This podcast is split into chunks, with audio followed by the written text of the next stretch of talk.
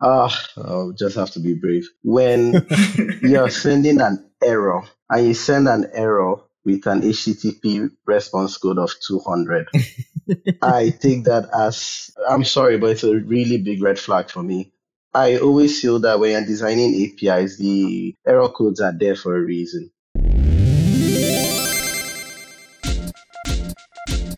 This episode is brought to you by SignalWire. SignalWire offers APIs, SDKs, and edge networks around the world for building the realest real time video and video communication apps with less than 50 milliseconds of latency. They use WebSockets to deliver 300% lower latency than APIs built on REST making it ideal for apps where every millisecond and responsiveness makes a difference, like apps that need instant natural language understanding, real time machine vision, or large scale video and audio conferencing. Here's what makes them different. They use MCU, multi point control unit, that mixes all video and all audio feeds on the server side and then distributes a single unified stream back to every participant. That way, every participant in the apps you ship experience the same video and the same audio. Your apps have none of the awkward audio effects, obvious lag, and jumpy video. It's all smooth, great UX, creating a more lifelike virtual experience without compromising audio or the video quality. Head to signalwire.com slash video mention go time to receive an extra 5,000 video minutes. Again, go to signalwire.com slash video and remember to mention go time.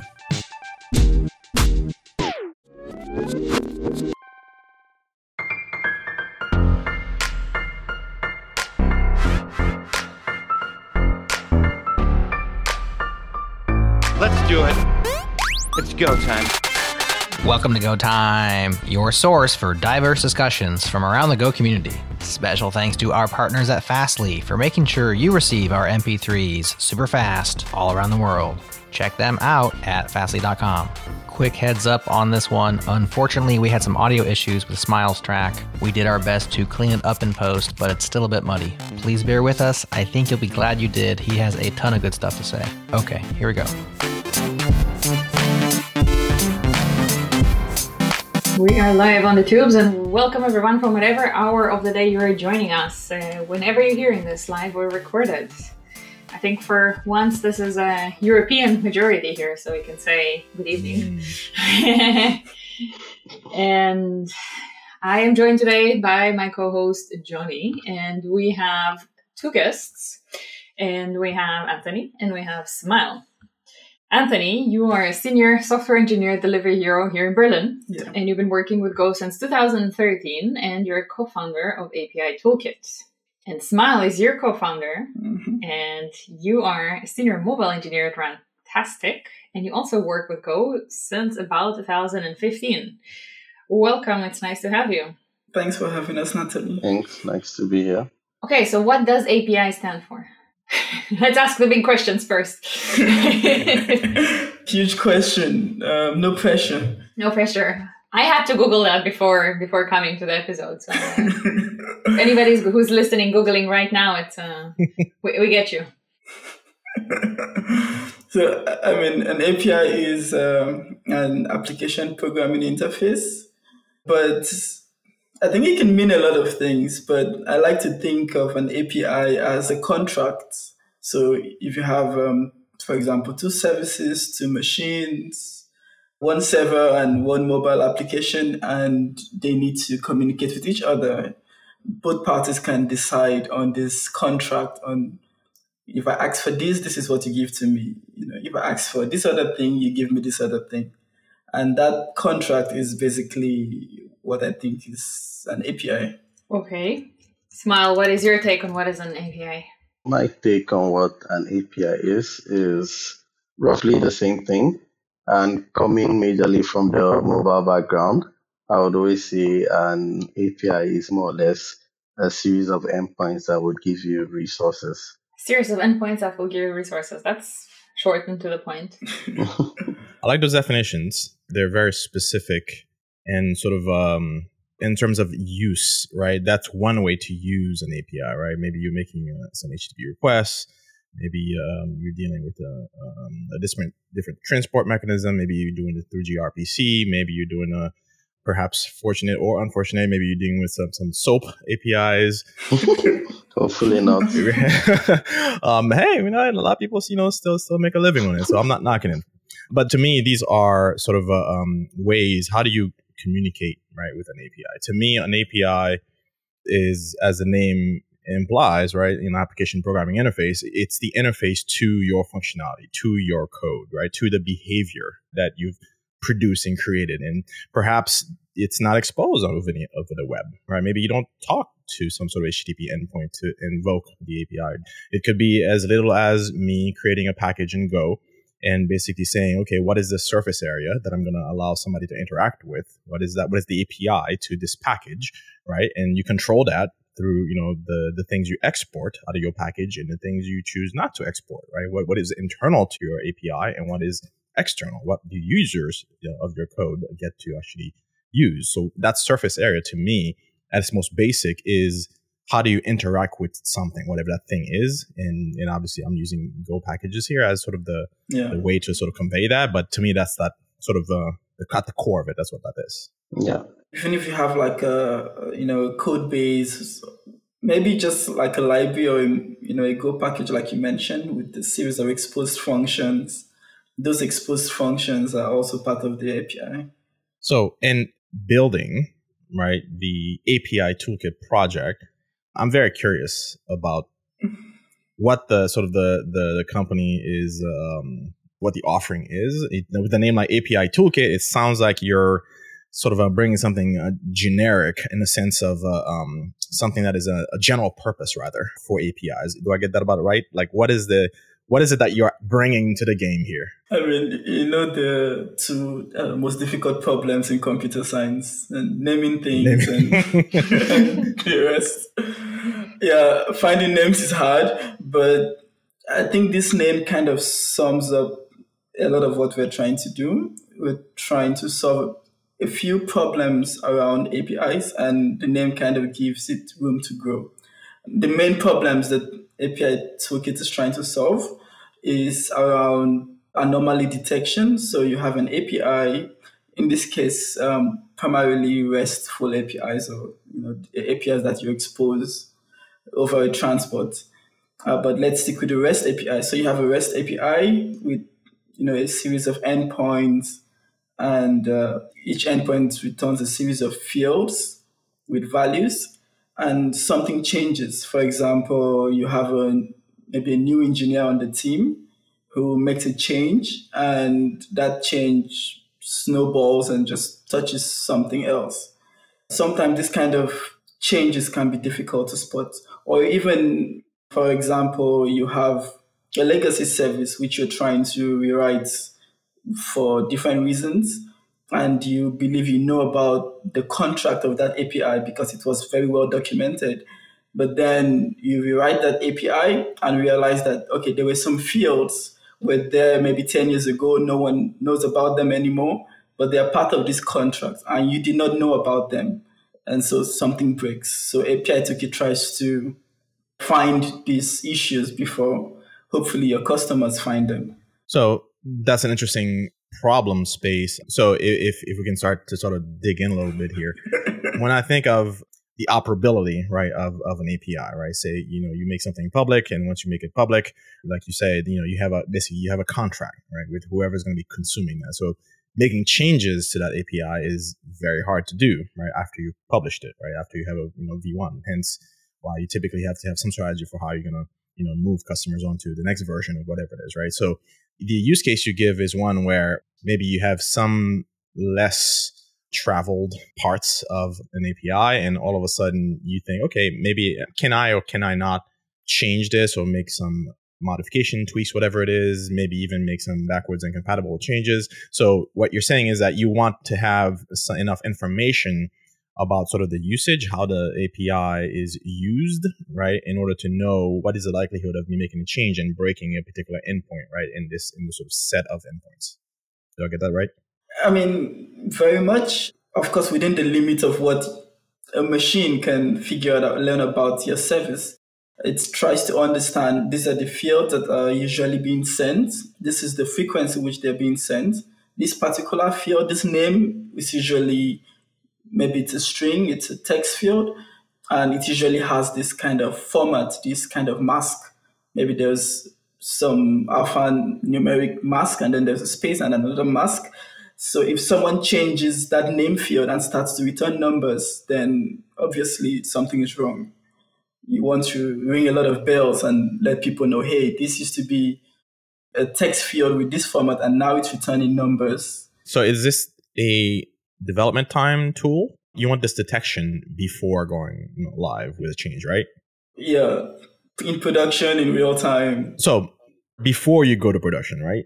Or when, when, when are you detecting? When I when are you saving my bacon? Like, I mean, Smile, you wanted to add something first? Ideally, we would all love for this detector to occur before you go to production, and definitely the tool would surely run both on your staging server and your production server and whatever servers you would have.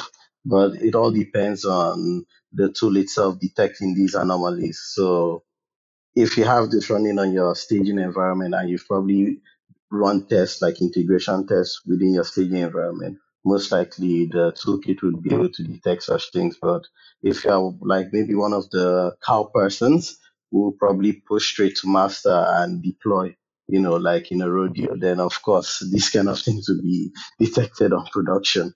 But that's the worst case scenario in a perfect world, a tool like this probably should not exist because if you know people were building perfect systems, well tested, every single endpoint is tested, every single field is tested, and everybody's following your updates. yeah, then you really don't need something like this. But unfortunately, in the real world, uh, we always make compromises. People deploy to production on a Friday night, and you know the issues don't only come from within. So you have a, a service. The issue might not be that on the service side things are broken. The issue could also be that on the consumer side something is broken. For example, mm. if a consumer used to send um, a particular format of input and someone deployed a web app or a mobile app that starts sending something else, then we also want to you know flag that and notify someone that hey this server is accepting a very different input from its clients. And the clients could be third parties could be other companies who don't have those best practices that you are following. Something that came up a lot during our interviews where it's actually based on third parties he integrated a third party provider. And i think it's also a bad practice when you version an api and you end up going back to version one and changing things. Meanwhile, we know if you are going to be using API versioning, if you move to version two, you're not supposed to go back to version one and introduce new changes. But you constantly see third parties doing these kind of things. We won't name names, but these kind of things have come up a lot within our interviews where you would integrate a third party, uh, usually within payments, and you wake up some weekend or a Monday and you see a lot of requests are broken things are not going through. And why? Because someone somewhere or some machine somewhere changed the version, an old version, and added new fields and changed old fields which shouldn't be there. So now it's not even about you making a mistake.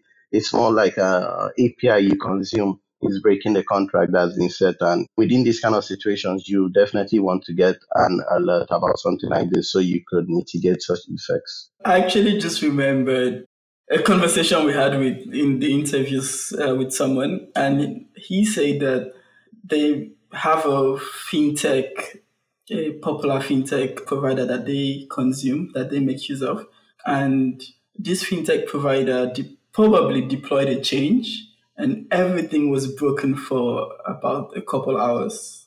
So they lost a lot of money, but of course the fintech providers probably detected it and rolled back but there was no public update. They did not say they did anything that broke anything, and they would not agree that they made any changes which broke things.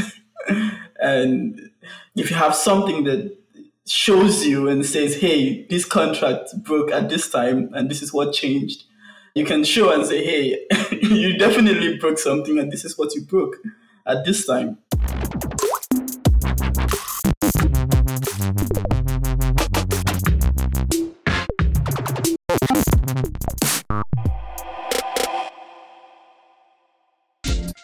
This episode is brought to you by our friends at Fire Hydrant. Fire Hydrant is the reliability platform for every developer. Incidents impact everyone, not just SREs.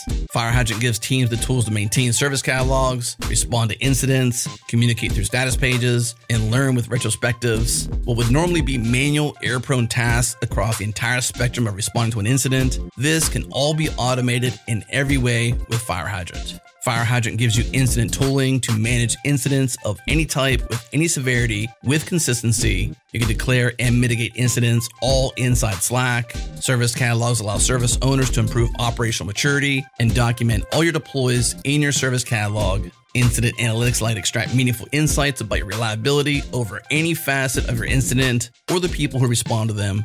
And at the heart of it all, incident runbooks, they let you create custom automation rules to convert manual tasks into automated, reliable, repeatable sequences that run when you want. Create Slack channels, Jira tickets, Zoom bridges instantly after declaring an incident. Now your processes can be consistent and automatic. Try Fire Hydrant free for 14 days. Get access to every feature, no credit card required. Get started at firehydrant.io. Again, firehydrant.io.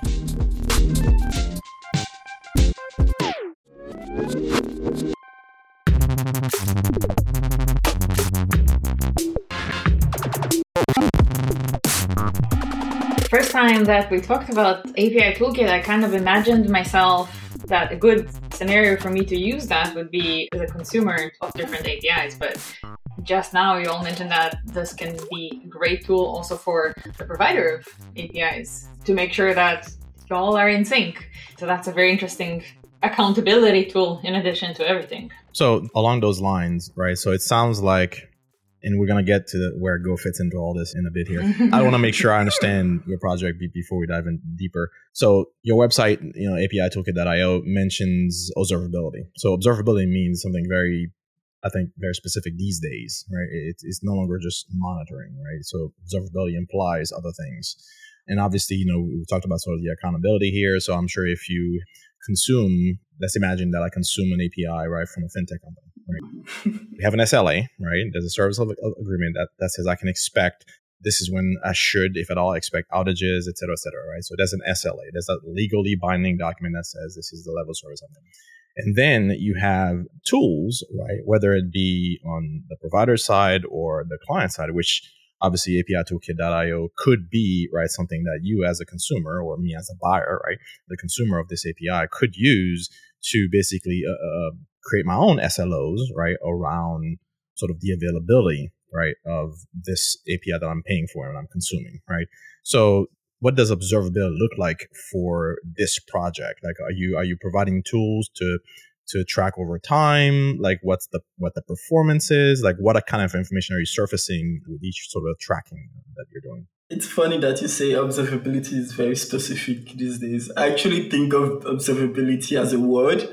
It's just people are using it to mean so many different things. Mm-hmm. Probably API Toolkit is, you know, joining that list. Mm-hmm. But when we say observability in the API Toolkit context, we actually mean what the word, you know, says. It's a tool that allows you, you know, observe both your API, but also clients and requests which are coming in and third parties that you call monitor them down to the field level so you can see each single field. You can see how often each field gets sent or gets received.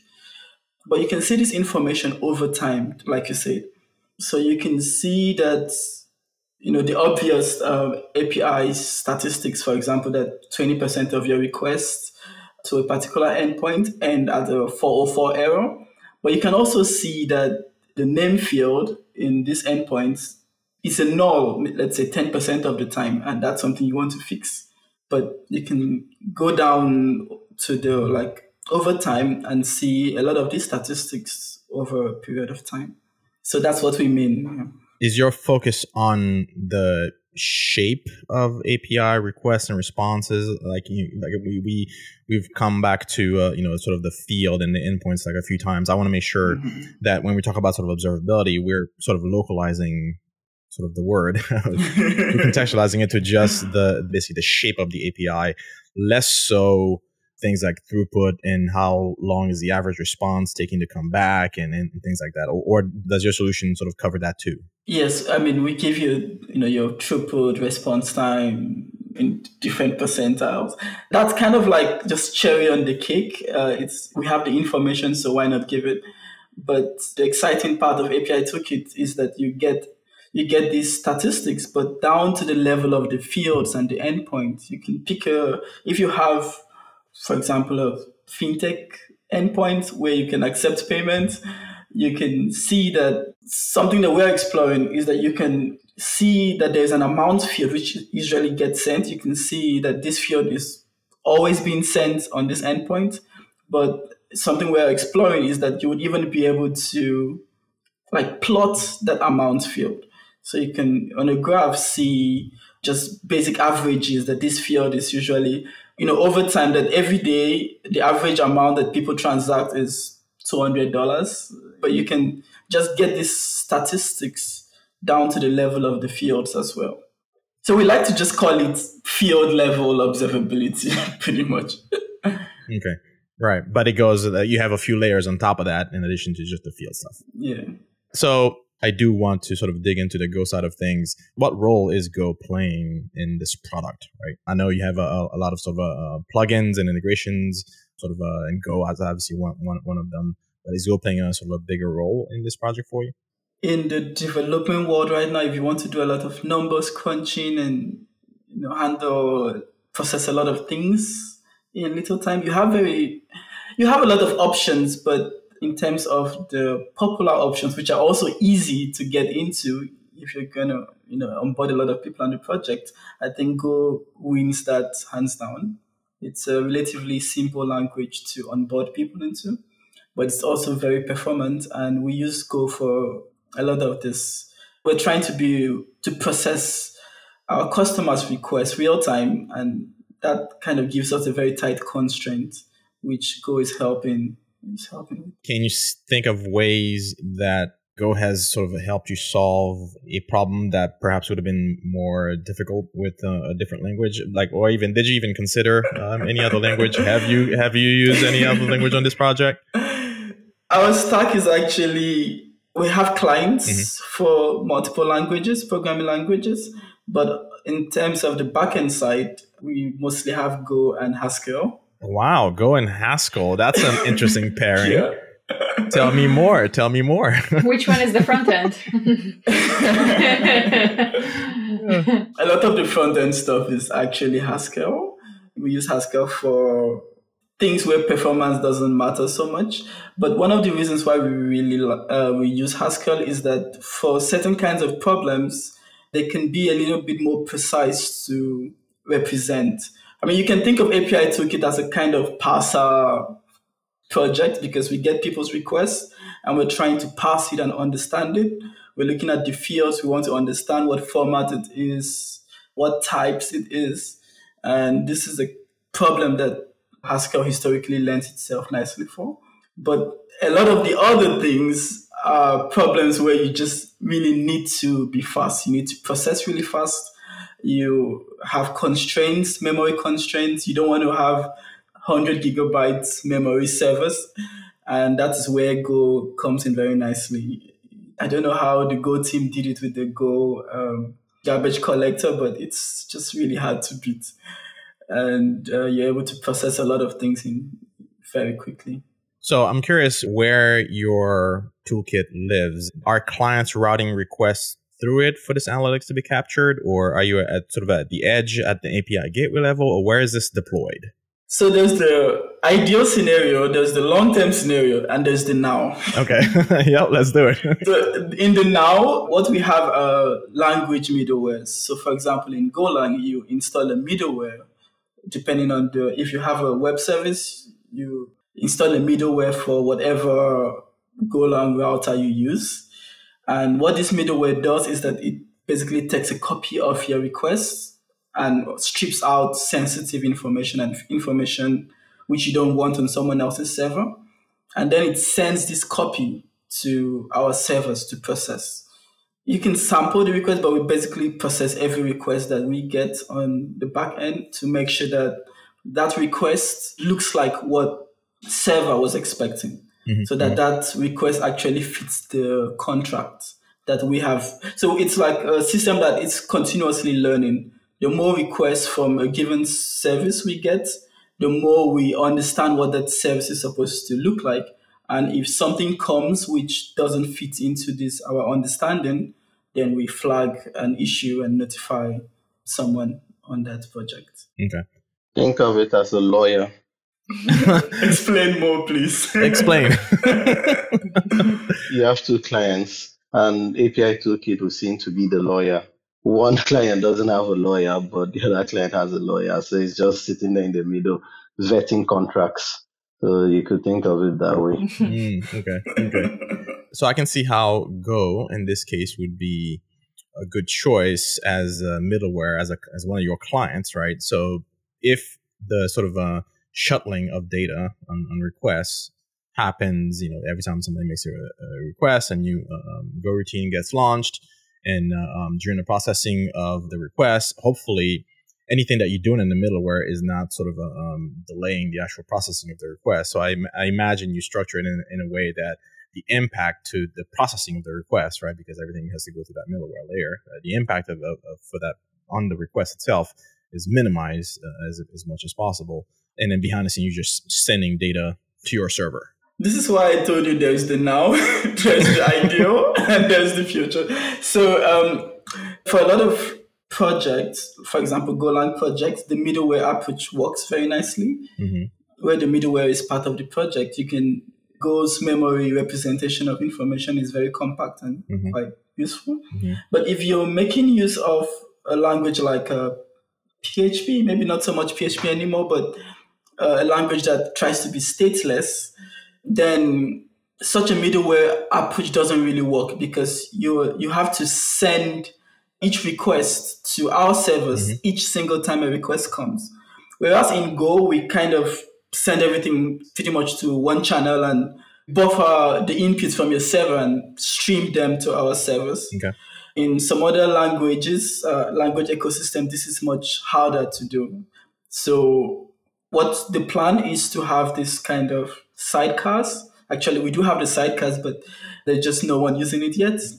But the plan is to have this sidecar, which you can, if you have like a Kubernetes cluster or a Docker cluster, which just instead of your application sending your request to our server directly, it sends it to this sidecar, which then you know just Mhm. Pre-processes it and sends it to us. Right. That way, your your actual server doesn't need to it doesn't need to keep a lot of information in memory or doesn't need to do any processing at all Okay. or little processing. It sounds very much like the OpenTelemetry community right now. One of the sort of the design approaches uh, is basically to have these collectors, right, that are sort of running, and you can certainly run them as, as sidecars if, if you wished. But you can have, if you have dedicated collectors where they're, as the name implies, they're collecting all the, uh, the traces and, and, and metrics and whatnot. They, on their own time, can figure out basically the sending of whatever data you're collecting to, right, your own servers, right? So you offload that processing out of the application, out of the service, right, into this sort of collector model. So that seems to be a a popular approach for this kind of problem solving. So what I'm hearing is that you're hoping that even though Go makes today makes the the middleware approach good enough, that's ultimately not sort of a, the the long term solution, right? I'm happy you actually mentioned uh, OpenTelemetry. I mean, you can think of the information we are getting as traces. Mhm. It's basically traces. So the entire system is very much inspired by how OpenTelemetry is designed. Mhm. And the collectors basically language specific. So if you have a Golang server, then you, you would have a Golang middleware which can do all of these fancy things I mentioned. But if your your server's in a programming language that doesn't have those things that makes Go great, then you have to rely on some other approach like what you see in the OpenTelemetry world. So in for collectors, outside of the collectors on our server side, Go is the first line of contact in terms of processing these traces when they come in. And no, that's where we actually see the real beauty of Go. Right. you know. For certain languages and certain tech stacks, you're going to have sort of a optimized for those tech stacks. Precisely. Sort of a um, collectors and things, right? And, but pretty much everything that you ship, the moment it touches uh, uh, your network, then it's all go sort of all the way down, except uh, of course for the for the Haskell stuff that's sort of doing. This sounded like some sort of abstract syntax tree, like creation or something like that, trying to figure out uh, what the shape of these APIs look like. Okay, that makes sense. Precisely.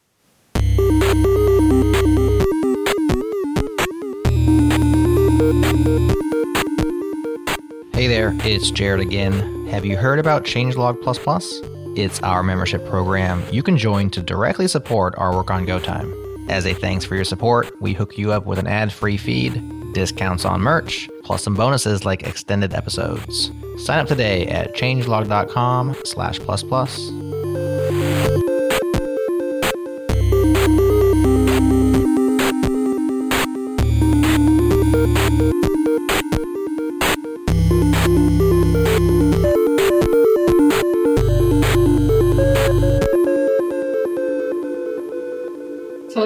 Talking about API Toolkit, you probably saw a lot of APIs. You probably complained about a lot of APIs in general as you were coming up with the idea for this. Who hasn't?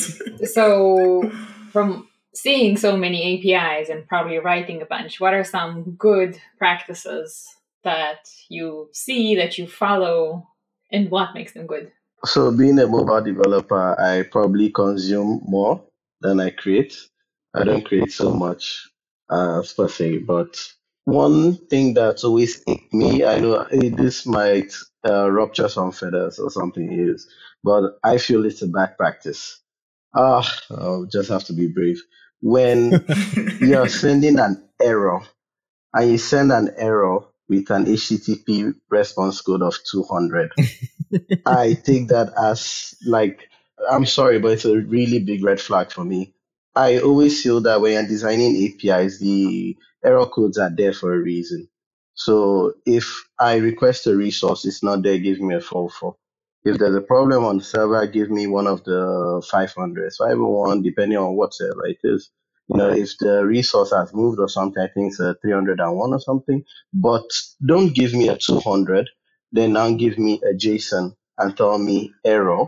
Then you give me a constructive like error body with another res- uh, error code. Even when you return like a 400 or whatever, you could return an error body with your custom code if you want that. But let errors be errors. Let uh, response okay be response okay. For me, I think that's one of the worst bad practices. And even uh, when you're returning JSON, returning a number as a string, and it's a small thing. It's a small thing, but it doesn't make sense. If it's a number, let it be a number. But don't put a number inside a string or don't mask a JSON body in a string. It happens a lot. I see it a lot when I'm like communicating with uh, third parties. I get uh, a JSON body within a string. Then I have to encode it again or decode it into a JSON object before turning it into an actual object. I think for me, those are like one of the pet peeves when you talk within uh, API best practices in relation to mobile development. I just remembered one issue Smile was ranting about some time ago. I think he, he spent some time investigating some issue. I think there was a field that if the field doesn't exist would be a null. You know, he was checking for this null. Maybe you want to tell the story better. okay, yeah. So uh, there's this weird third party provider we have, and when this field doesn't exist, instead they always send a null. They always send a null. But now when the field doesn't exist, I don't know what they do or how they do it. They just don't send the field. When you're now decoding that JSON, it crashes the adapter. You're telling me about a situation where they were sending this null, but as a string. Oh yeah, so that's the thing. They fixed it. They fixed it into sending a string and later on they unfixed it into now sending the null. it's a stack of issues. So it seemed like for everything I complained about, they fixed it and I don't know what really happens on the testing side. I don't know how that kept on passing through, but it kept on changing and they were like the bane of my existence at some point because I would come into work feeling very happy from the weekend playing game and boom, there it is. Nope. And I had to do so many workarounds because of this. And I just feel things like this are terrible API designs.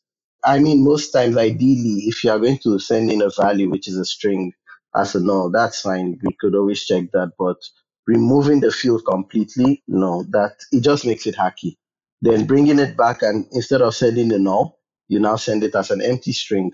I mean, that could still be worked, but it's just too many inconsistencies. Yeah, they should be sending like a string to a URL of an image of a meme that says no. Nope.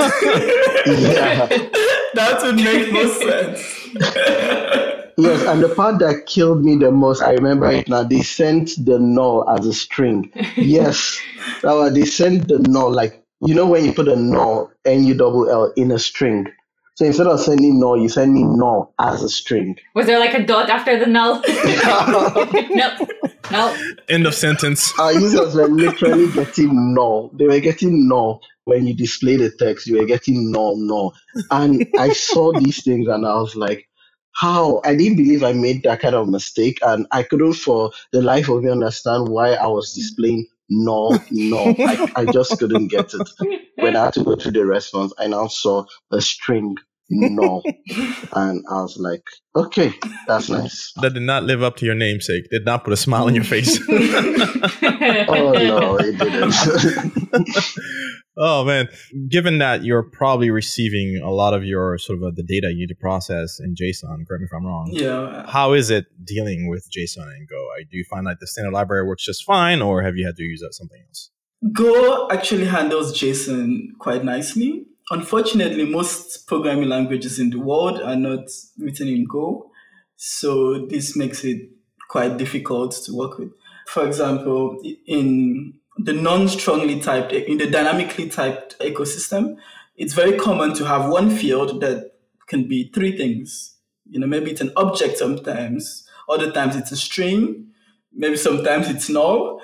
And this is v- relatively difficult to represent in, in Go. You know, you need to maybe use an empty interface and kind of go through it. so this problem, it, it kind of makes it harder to consume APIs in Go. It's, it's really nice to produce in Go because everyone, every language would get, uh, who consumes an API that was made in Go would get something very consistent.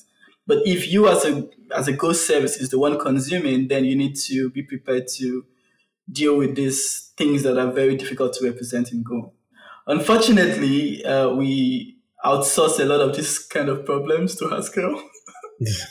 the language just exists to solve this kind of parsing problems in and it's just more it's just more mature in solving this kind of parsing problems than Go definitely these things can be done in Go. You can save it into an interface and you know have a cast and go through a list of possible alternatives. But the solutions are just easier in Haskell. Right. So I'm assuming that in the sort of the next iteration of the product, where you do have a, a separate sort of a you know, let's just go with the term sidecar for now, but you know you do have a separate collector, if you will, right? Then the constraint really becomes how fast can you show sort of the results of your analysis of your anomaly detections, right, in your own dashboard, right, and not how fast you can process or how fast you can get out of the way of a particular request, right?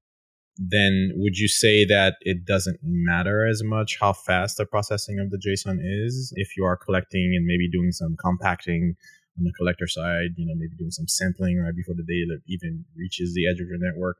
Would you say that the processing JSON at really at that stage doesn't really matter? Or do you have a similar concern? So what we're doing actually, mm-hmm. I mean, you can divide the problem that we do we're solving into two things.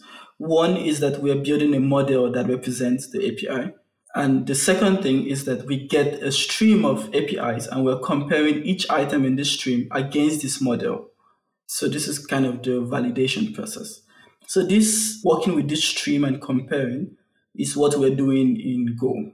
But building this model, which we're then going to compare against, uh, is just what we're leveraging Haskell for. And processing the stream is where a lot of the anomaly detection happens because you want to, you know, go to the traffic in real time, and if there's an issue, you want to alert someone. But in terms of building the model and displaying it on the dashboard, that's something that there's no real um, time constraint. I mean, there is a time constraint, but it's just more flexible. You don't need the most performance thing to display this model on a dashboard, for example. But you need the fastest thing you can get to, if you want to process, for example, if we have customers who are, who are maybe doing a, a million requests per second, we need something that can actually process 1 million requests per second basically process it and compare it against the model and say, okay, is this request valid? Yes, then throw it away. Is this request valid? Yes, throw it away. Pretty much that. The API toolkit is open, is like available open source on GitHub, right? The, um, right now, the, it's like, well, what happened was,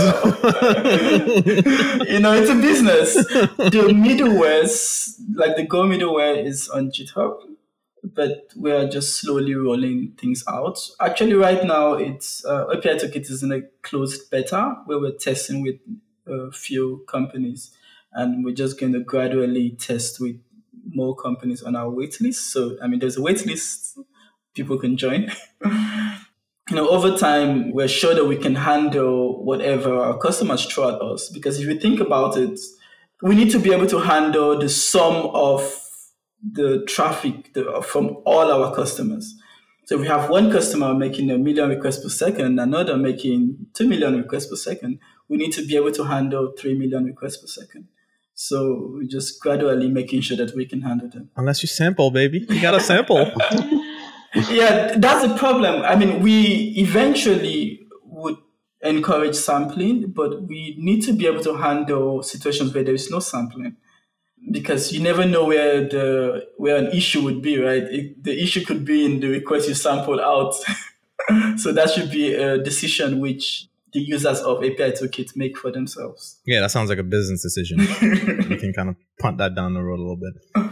Cool. So, given that your the project has no open source components, how would you say the community can help you, if at all, or is it not at the stage yet where you can get the help from anybody? Yeah, I think it's actually not so much at that stage yet we are going to get to a point where we would need clients for most languages out oh, there. you need help with getting clients. I mean, that's something that we would figure out when when each new language that we need a client for comes up.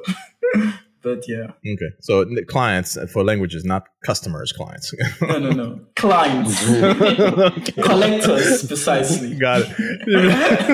I mean, okay, customers, cool. clients, customers, that is always welcome. no one says no to clients. But yeah. Fun. Okay. Is it that time, Natalie? It is. It is the time. Here we go. Time to invite Matt. Matt.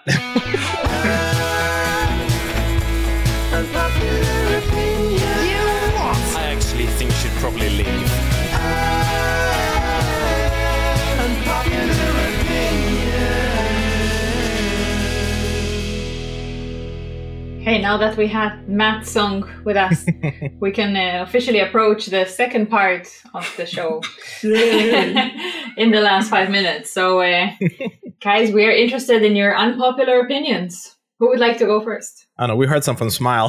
well, I don't think they're that unpopular. He, he raises some fair some fair points. don't send a null strings in your responses. Use the HTTP codes. Oh no. Use the HTTP codes. Yeah, please always use the HTTP because They're there for a reason. so, but what is your actual unpopular opinion? Okay, it's not really API or tech related, but it's more of uh, educational it's more like uh, I think the current school system, or the school system that's always been just doesn't work. You subject uh, children to like I don't know, is it eight hours, ten hours in school with fifteen to thirty minutes break? Then they come back home to do two to three hours worth of homework. They're like bank workers, or no? It's like the kids are basically in uh, this uh, reform sweatshop that you pay for. That's how I see it. Yeah, you send your kids to a sweatshop and you pay for them to suffer because I mean they're children. Uh, okay, like um, you have a full time job, you work like eight hours. When you're done, you're tired mentally, you're stressed. Then imagine children having to go for like eight, ten hours outside their home. They come back and they have another two to three hours of assignments. they have no life besides school. Like we don't build children's character. So I, I really think the school system should be modified in a way. There are shorter times, focused learning. And I think there was a study where children who are homeschooled actually perform better than kids who actually go to the traditional education systems. So that's my unpopular opinion. I Were know. you scarred by this growing up? Oh yeah, I, I hated homework to be very honest. I did it, but I hated it. It's almost like uh, um, we're training our children to go into some pre-existing system where they go to work uh, nine to five. Oh, and- yeah, we're, we're we're training workers, aren't we? Yep. We are Yeah. we're training. We're giving them. Sh- it's a stress test. Yeah. Can you handle what's gonna come for you after school? Yeah. yeah. All right, all right. Well, I don't know if that's gonna be unpopular, man. That's you know, I don't disagree. I don't disagree. Yeah, I hear you. I definitely agree. I think I saw a um like a talk by Ken somebody, sorry, I don't remember. A TED talk and he was like kids who want to go into kindergarten get interviewed. You know? Oh. And it's like, what exactly Oh, are you interviewing yeah. these kids for? like are you gonna ask them what have you done with the three years of your life? Just breastfeeding? I don't know. Pee, poo, try to walk around. I mean, I don't know. Show me how you use the touchscreen. How you open and close apps. Yeah, yeah. Someone said something like, uh, yeah, he saw an advert that said college begins at kindergarten. Uh, he was like, what? Good lord. Kindergarten begins at kindergarten. Yeah, I think it was that same talk. Right from Ken from TEDx. yeah, that guy. Shout out to Ken from TEDx. Anthony, what's your unpopular opinion? Mine is just that I actually think uh, German as a language is quite quite nice. I have been in Germany for three years and have been avoiding the language until this year. And after some months of classes, it just makes so much sense. the, the rules are so. I can't imagine learning English as a if I didn't learn it as a child because when I think of the rules in English, like there's almost no rules. There's exceptions of exceptions of exceptions, and in in German it just makes sense. So yeah, Okay, okay. For lack of a, a better term, you were afraid of it until you started learning it. yes. Yeah. And I mean, there's this popular um, stereotype about the German language. It's like machine, Harsh. yeah, so harsh. So, but I mean, maybe that's also what makes it nice because then the rules are very clear. hmm Until you hit exceptions. So he, but there's probably less than in English. I think I would agree with that. Mm. I hope I'm still learning. Yeah. Yeah, well, let's see. So your unpopular opinion is that German is actually nice. Yes. I will be curious to see how is that going to vote out. we'll see.